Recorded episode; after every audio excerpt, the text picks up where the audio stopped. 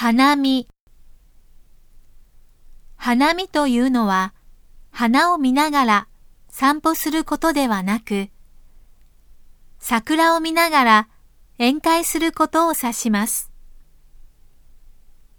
桜を見ながら食べたり飲んだり歌を歌ったり踊ったりします。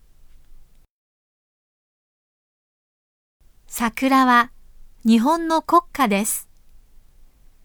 美しい花びらが吹雪のように狂い咲き、夢のように散っていきます。花はわずか一週間の命です。毎年、桜の咲く春になると、天気予報では、南から北に移動していく桜前線を必ず報道します。雨や強風で桜が散ってしまわないようにみんなが心配するからです。